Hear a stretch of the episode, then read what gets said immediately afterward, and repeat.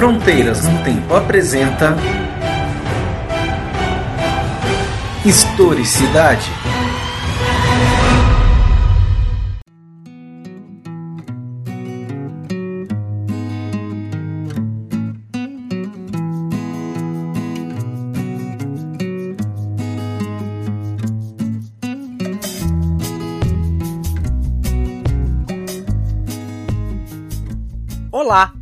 Aqui quem fala é o CA e você está ouvindo Historicidade, o programa de entrevistas do Fronteiras no Tempo, um podcast de história.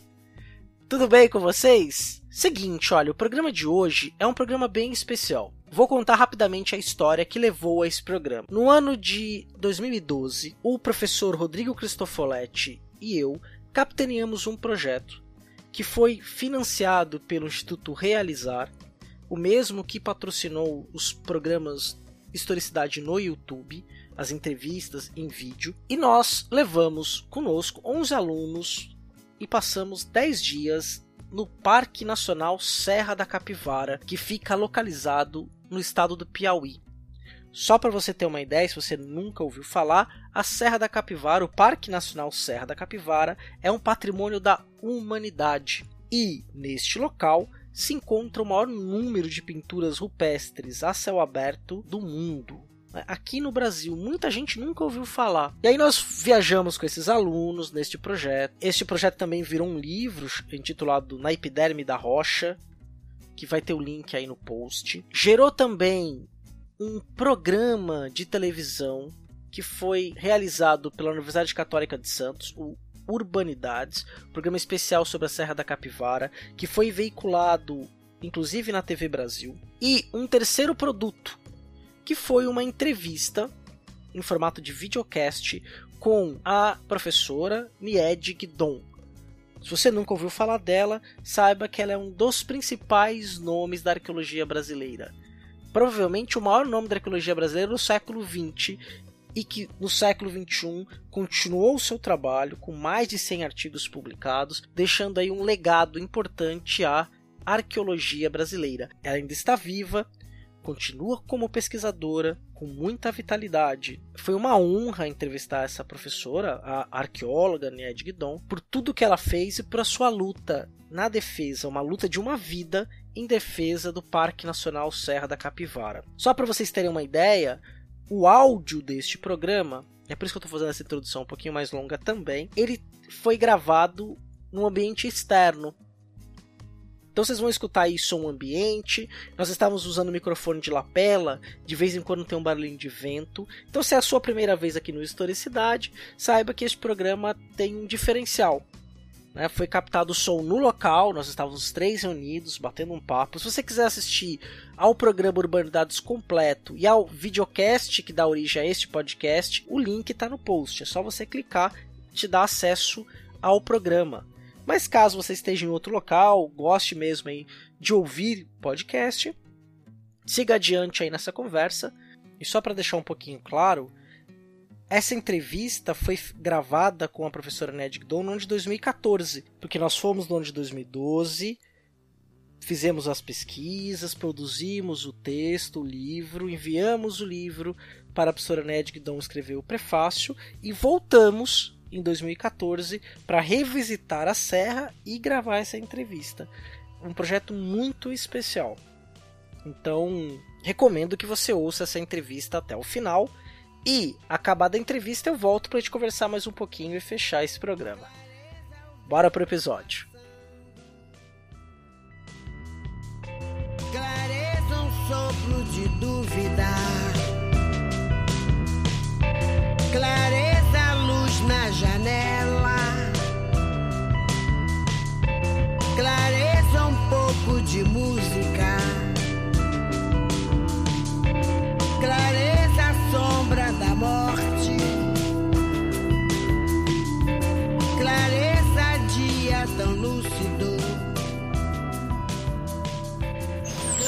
Estamos aqui com a professora Nied Guidon, é, eu, o professor Rodrigo. É, nós vamos continuar um bate-papo anterior é ligado a um projeto que nós iniciamos no ano de 2012 para conhecer e estudar a Serra da Capivara.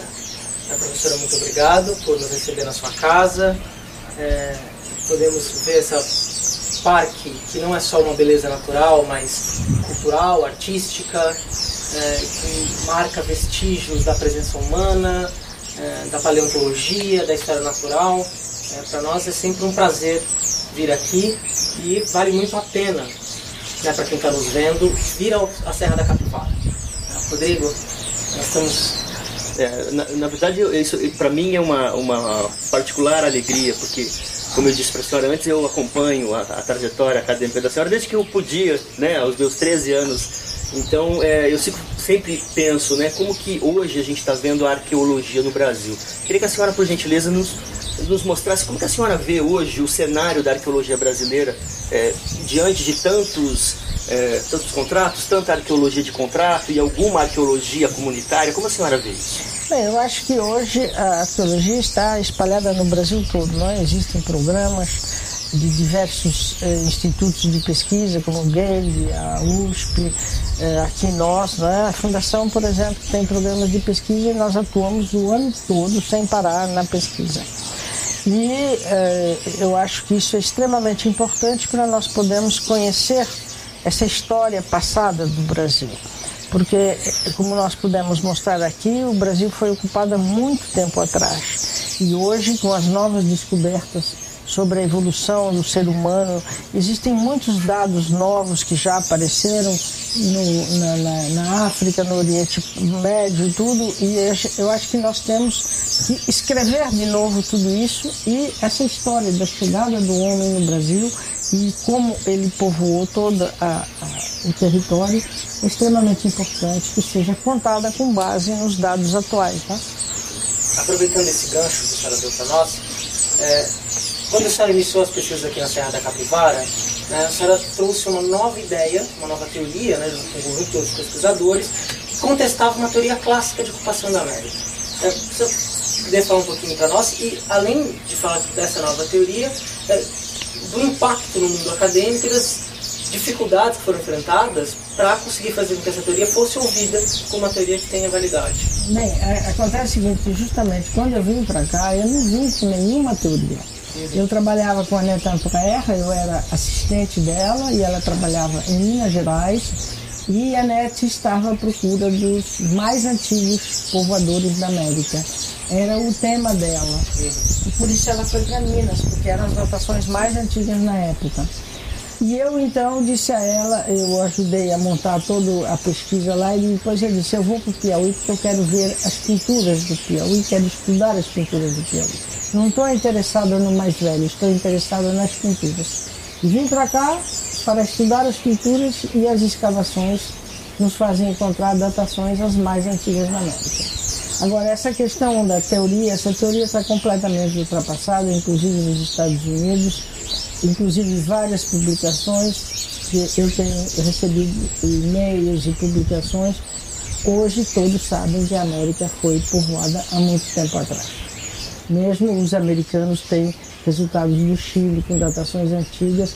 No próprio os Estados Unidos há uma universidade americana que está pesquisando lá que já encontrou datações antigas. Portanto, é uma é, prática da ciência ela ser sempre revista. Exatamente, quer dizer, você quando você faz uma pesquisa, você parte com teorias, mas você tem que provar essas teorias. E a teoria, então, é algo que pode ser mudado. Nós mesmos aqui chegamos a fazer algumas divisões da arte rupestre que depois, com a continuidade do trabalho, nós modificamos. Porque quanto mais você pesquisa, mais dados novos e as teorias têm que ser adaptadas aos dados, né? Perfeito. E mais uma curiosidade com relação a esse tema, é, hoje a gente percebe que grande parte dos empregadores dos arqueólogos no Brasil são os grandes empreendimentos financiados pelo plano de aceleração do crescimento. É. Né? Como a senhora enxerga isso?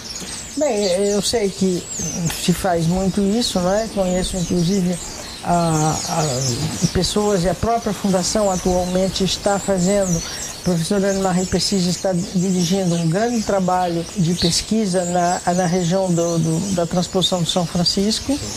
Agora, existem o que eu acho importante é que sejam pessoas capacitadas, porque a professora Marie ela tem uma formação excelente, ela trabalha com pesquisadores nossos daqui, formados por aqui pela Federal de Pernambuco, pesquisadores estrangeiros, está fazendo um trabalho extremamente importante, inclusive encontrando datações antigas também, não é? Agora, o que eu acho é que o governo brasileiro, através do IFAM, deve controlar a capacidade dessas pessoas contratadas, se eles podem fazer um bom trabalho. Voltando um pouco né, é, na trajetória da senhora, acompanhando a carreira, a senhora se formou em 1959 é, em História Natural pela Universidade de São Paulo. É. É, e aí tem um, uma questão que a gente ficou curiosa, né? É, nós vimos assistimos um documentário que a senhora lecionou em Santos. Procede essa informação? Sim, eu, em Santos era um curso de para, eh, para fazer para pessoas que queriam fazer o vestibular. É, porque antigamente tinha o vestibular, não é? Então, eu e colegas minhas tínhamos montado lá em Santos um, um curso para isso, porque eu gostava muito de ir para Santos no fim de semana. Porque Santos tinha aquele cassino Atlântico, sim, que eu sim. gostava muito de à noite jogar lá e tudo, né? Então eu ia para Santos e daí então tivemos a ideia de fazer esse cursinho para formar as pessoas para o vestibular. Eu então dava toda a parte de biologia e toda a parte de zoologia era eu a responsável. Nossa, isso foi de que ano a que ano? Ai, eu não me lembro mais. Não me lembro mais. Só deixei de ir a Santos quando fecharam o cassino. não sei por que proibiram, né? É. Hoje você vai a Las Vegas, está cheio de brasileiros jogando lá em vez de jogar aqui. Pois é. Las Vegas, é. Mona, Uruguai, é. Uruguai, é, eu sei. Agora, professora, uma coisa que sempre me chamou a atenção também foi pensar uma pesquisadora brasileira nos anos 60 na efervescência intelectual da França. Como que a senhora. Quem, é, quem eram as suas influências naquele momento que a senhora estava lá? Com quem a senhora tinha interlocução? Bem, eu eh, fui à França, fiz o curso de arqueologia lá na Sorbonne e acontece que eu tinha os professores, uma era a Neta Amprer, que trabalhava aqui no Brasil, né? e eu, naquela ocasião eu, os meus interlocutores eram os meus colegas, inclusive colegas somos amigos até hoje, a gente ainda, quando eu vou lá, vou vê-los e tudo. Então, era todo esse grupo que estava fazendo arqueologia e, e, e as famílias e tudo.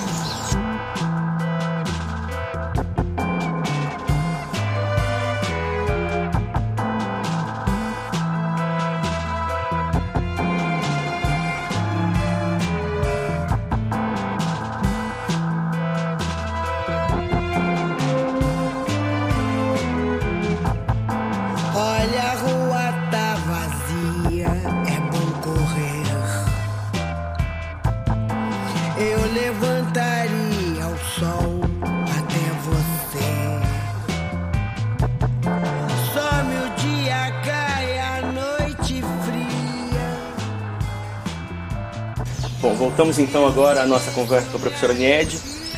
E nós estávamos justamente agora no intervalo comentando né, a respeito dessas, das dificuldades que a senhora contou no primeiro bloco, mas eu acho que ficou faltando uma outra dificuldade que também é tão grande quanto as outras, que é justamente a implantação desse aeroporto aqui na Serra da Capivara. O que a senhora tem a nos dizer sobre isso? Olha, é uma coisa muito, muito complicada, porque, veja, esse aeroporto foi criado em 98, quando houve uma liberação de 15 milhões. Depois houve novas liberações em 2000, em 2004 e até hoje não está pronto. Segundo o governo do estado, vai estar pronto agora este ano. Só que nós solicitamos porque a fundação conseguiu um financiamento do BNDES para construir o Museu da Natureza, porque este museu aqui ele mostra a história do homem e nós queríamos mostrar então aos visitantes toda a história de como a região se formou, porque foi um movimento tectônico muito grande.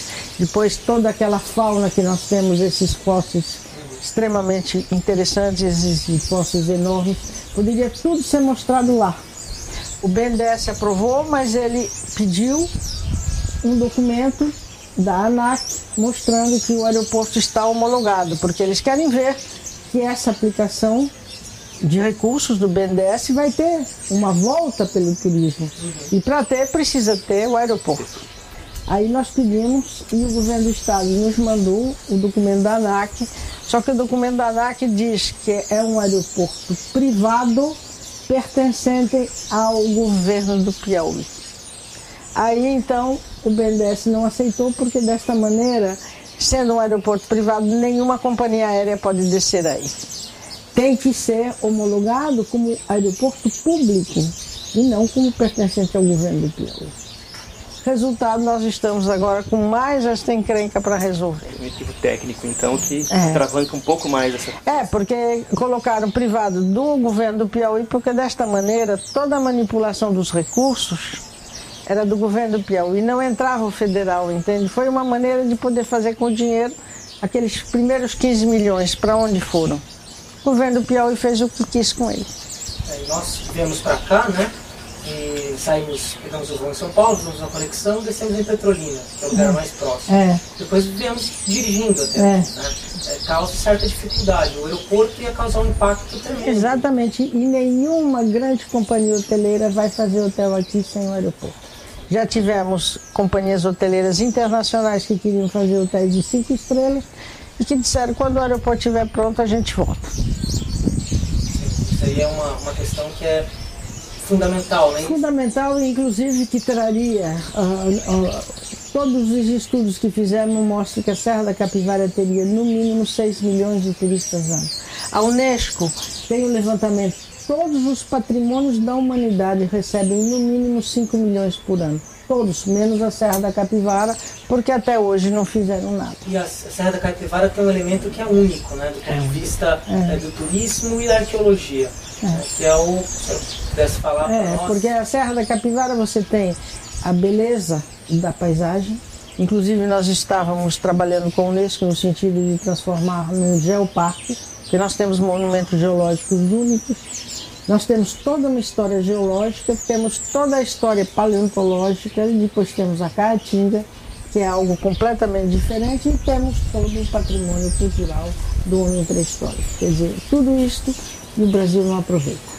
Essa, essa é uma questão que chama atenção porque nós temos muitos pesquisadores hoje em dia trabalhando com arqueologia, muitos pesquisadores jovens, né, que naturalmente foram formados à luz dos trabalhos formados na geração da senhora.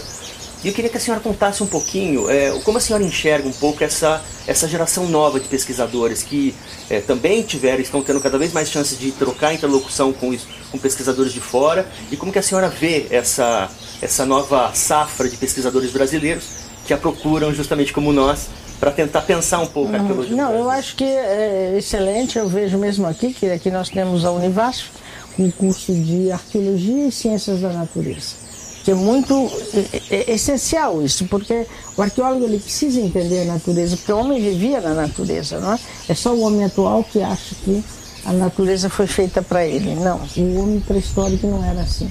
Então, aqui nós temos, e a Fundação adotou a política de contratar nossos técnicos, muitos são os alunos, e os nossos pesquisadores são alunos formados da Univasf.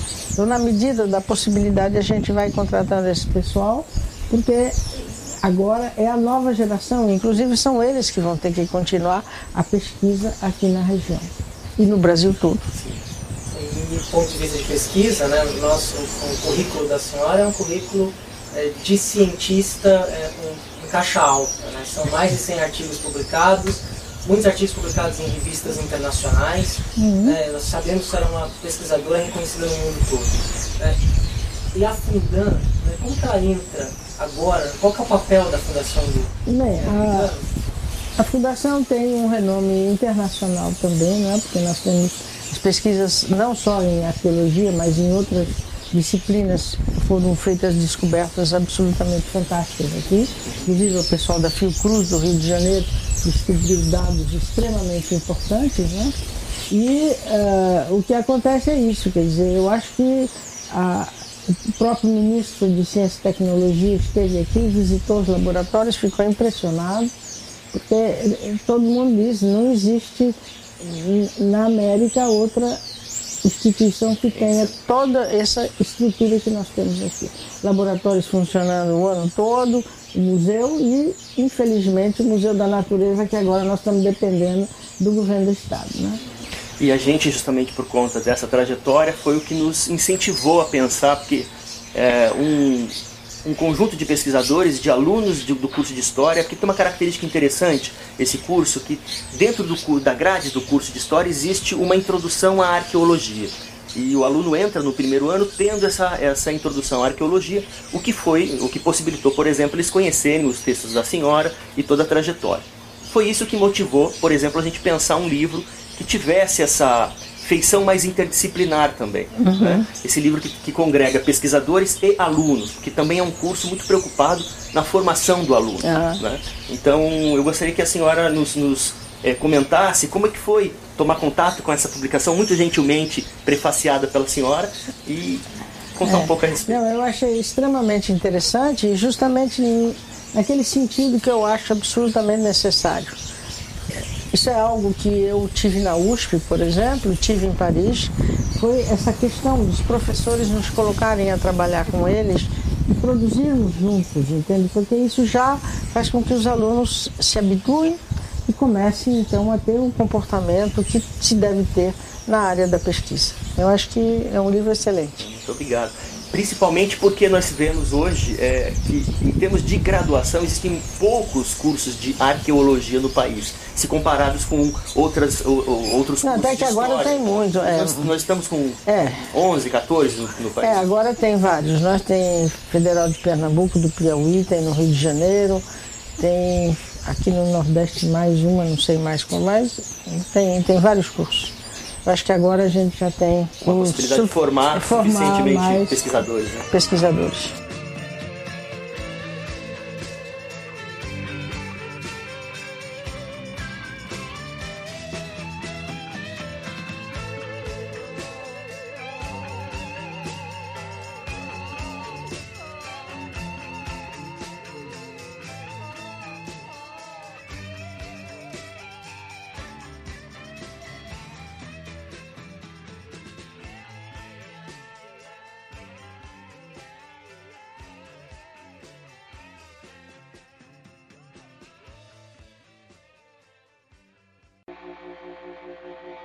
A mulher dentro de cada um não quer mais silêncio.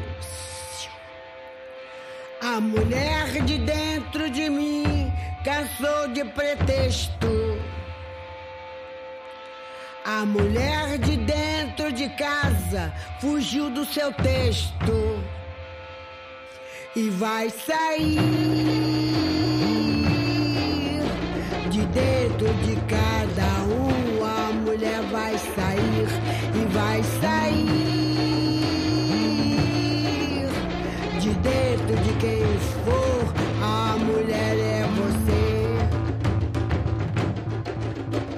De dentro da cara tapa de quem já levou porrada na vida. De dentro da mala do cara que te esquartejou.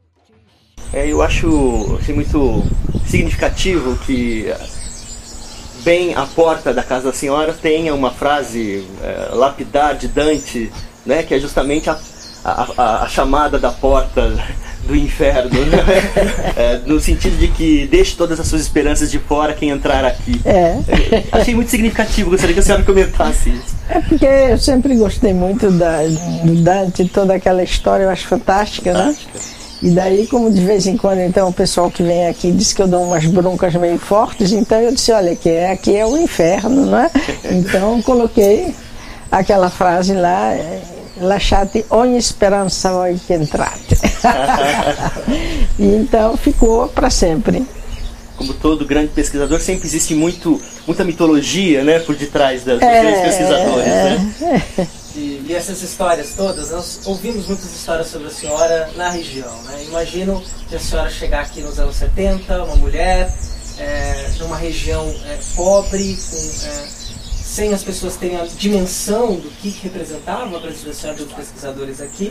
E tem várias histórias curiosas. Né? Uma que nós ouvimos, né? não sei se é, é verdade ou é mitologia, é que um determinado momento é, um casal veio questionar algo que a senhora estava fazendo, falar que a senhora estava fazendo algo que era ilegal, E aí, nessa história disseram que a senhora pegou um 38, colocou sobre a mesa e falou: a lei está aqui. Tá isso. Eu nem me lembro porque acontece o seguinte, que realmente naqueles primeiros anos, dos anos 70, o pessoal daqui foi essencial, foram eles que me mostraram, me acompanharam, nos ajudaram, entende? É, existem pessoas que inclusive a gente andava, não tinha estrada nada, andava 50, 60 quilômetros, tinha que levar água, porque não encontrava água em todo lugar, e essas pessoas nos recebiam em suas casas, faziam comida para nós, nos ajudaram muito.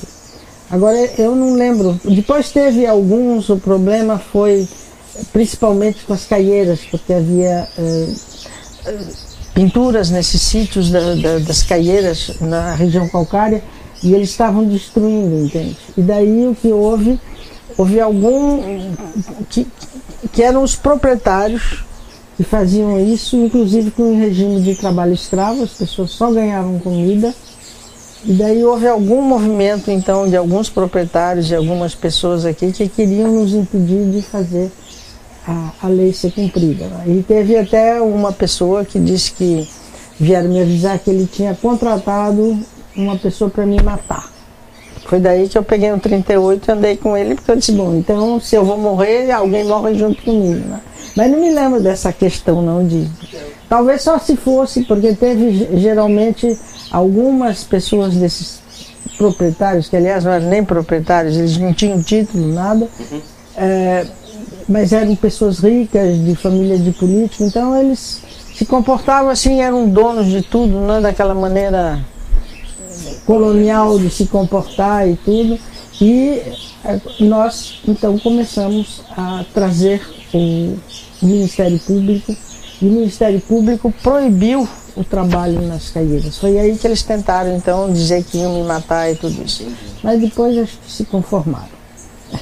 A senhora falou né, da importância é, da população local. E nós conhecemos é, uma figura interessantíssima, que é o seu Nivaldo. Ah, o Nivaldo é fantástico, é. E ele tem, falou muito bem da senhora. Fala um pouquinho pra gente, né? de- desse, desse senhor, que é um senhor muito simples. É, é. O Nivaldo foi um dos nossos primeiros guias. E ele andava com a gente, porque, como eu disse, tinha que andar e subir, subir aquelas subidas terríveis, para chegar até nos sítios lá em cima, e realmente ele era fantástico. E nós então íamos, em geral, nós íamos na segunda-feira bem cedinho, e ficávamos, porque eram caminhadas longas e difíceis, então ficávamos lá nos sítios até sexta-feira. Mas o Nivaldo, todo dia, às 5 horas, ele descia, porque ele dizia que não podia dormir longe da Carmelita, que era a mulher dele. e tinha uma aluna minha francesa que dizia: Meu Deus, nunca nenhum homem subiu três degraus por mim. O Nivaldo faz isso todo dia pela Carmelita. É uma verdade, né? Isso é muito interessante. É, não é realmente, e é justamente uma coisa que hoje eu fico muito assustada, é que é uma região onde eu, as minhas alunas francesas, jovens, bonitinhas e tudo, andava aí com os guias, nunca houve um- uma falta de respeito, nada. Eu vinha, não tinha, não tinha banco, não tinha nada, eu trazia todo o dinheiro para três meses de pesquisa numa bolsa, cada vez que eu pagava.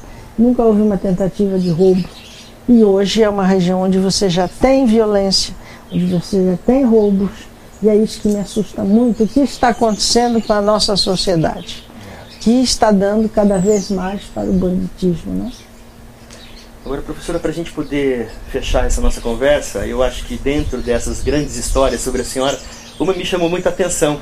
É, Eu soube que recentemente uma pesquisadora de São Paulo, é, uma, uma pesquisadora do Butantan, está estudando uma, uma série de espécies diferentes de aranha e que teria é, homenageado a senhora com uma delas, um nome de uma aranha com o nome da senhora. É, isso mesmo? É, é uma aranha, é uma espécie nova que ela descobriu aqui, até no Boqueirão da Pedra Furada, descobriu a aranha, e é um- uma espécie cujo veneno é mortal. Não tem nenhum soro até hoje. E colocou meu nome, porque disse picou, matou. Mas ela, inclusive, está aqui agora. Hoje ela está em campo, porque ela tem descoberto coisas muito interessantes aqui. Muito bem. Muito obrigado, professora Nied. Foi um prazer conhecê-la pessoalmente, eh, ter essa chance de conversar com a senhora, ouvir de viva voz toda essa experiência, essa trajetória tão bonita, tão marcante para gente. e tenho certeza que os nossos alunos pesquisadores vão se sentir muito motivados né, com essa possibilidade de conhecer a senhora um pouquinho melhor. E aí, aproveito a oportunidade para agradecer novamente o prefácio, no qual a senhora conta também essa história né, da chegada da senhora Uhum. aqui. E nesse livro, é, intitulado Na Epiderme da Rocha, nós estamos, nós vamos lançar pela editora Leopoldiano, que congrega todas as experiências cujo fechamento né, foi esse momento aqui com a senhora. Então eu agradeço muito pela simpatia, é, pela, pela disponibilidade e tem nem palavras para agradecer e para dizer tudo que a senhora tem feito, né?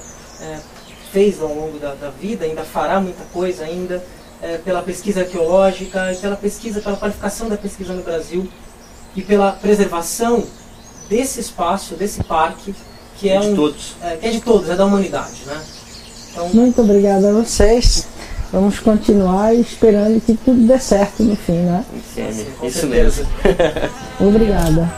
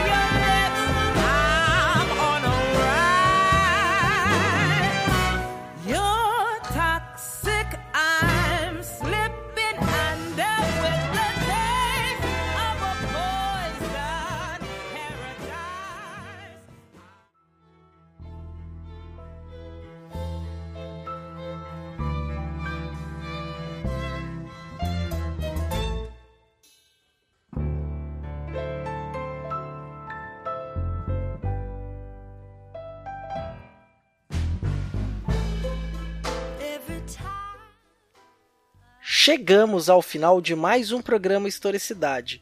Espero aí que você tenha gostado deste papo, tenha aprendido mais sobre a Serra da Capivara, um pouco sobre a vida da Ned Guidon e espero que assim como eu tenha se apaixonado aí por esse tema. Vou te falar que ter ido à Serra da Capivara por duas vezes foi uma experiência fantástica. Embora seja difícil chegar lá, mas também não é impossível, nada de outro mundo, é uma viagem que eu recomendo que todos façam. É, inclusive tive a experiência de ir à Serra da Capivara em dois momentos diferentes. Uma no verão, com a caatinga toda esverdeada, por causa das águas da chuva, então ela muda de cor, e uma na transição do outono para o inverno. E aí você já vê a caatinga mais acinzentada, ressecada, é impressionante. A biodiversidade lá então, a história geológica, além do Museu Dome Americano, são encantadores. Então recomendo aí que se não conheça, passe a conhecer. Inclusive tem links aí para você acessar as publicações da Fundan, saber um pouquinho mais aí sobre o Parque Nacional Serra da Capivara. Se você gostou desse programa, quer interagir conosco, vá lá no link do post no portal deviante.com.br barra podcasts barra fronteiras no tempo, clica no link desse programa e comenta lá, interaja conosco. Tenho certeza que vai ser um papo bem interessante. Responderei a todos aí com bastante prazer.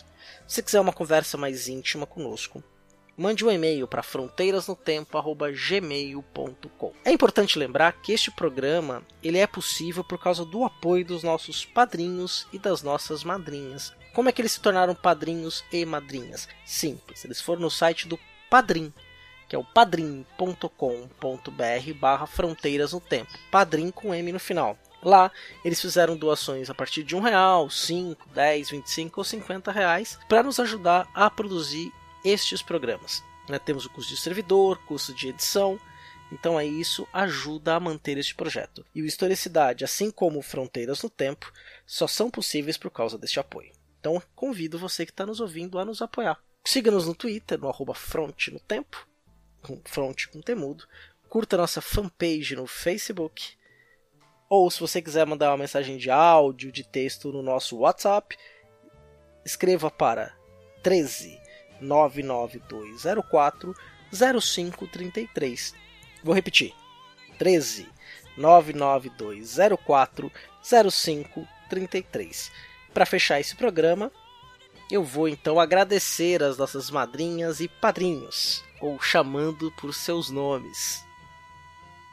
Anderson Garcia, Andressa Marcelino, Caio César, Caio Sérgio, Eane Marculino, Eduardo Lopes, Eduardo Veras, Héctor Ritter, Fábio Henrique Medeiros, Yara Grise, Manuel Mácias, Marcela Paparelli, Marcos Sorrilha, Maria Clara Valência, Rafael Saldanha, Rafael Giro Serafim, Rafael Oliveira, Raul Borges, Renata Sanches, Vitor Silva de Paula, Wagner Andrade, William Scaquetti, William Spengler, Yuri Morales e os nossos dois padrinhos anônimos.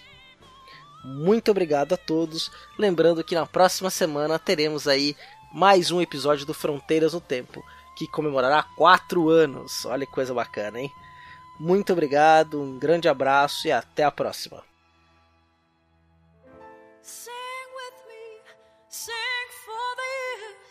Sing for the laughter, sing for the tears. Just for today. Maybe tomorrow the good Lord will take you away.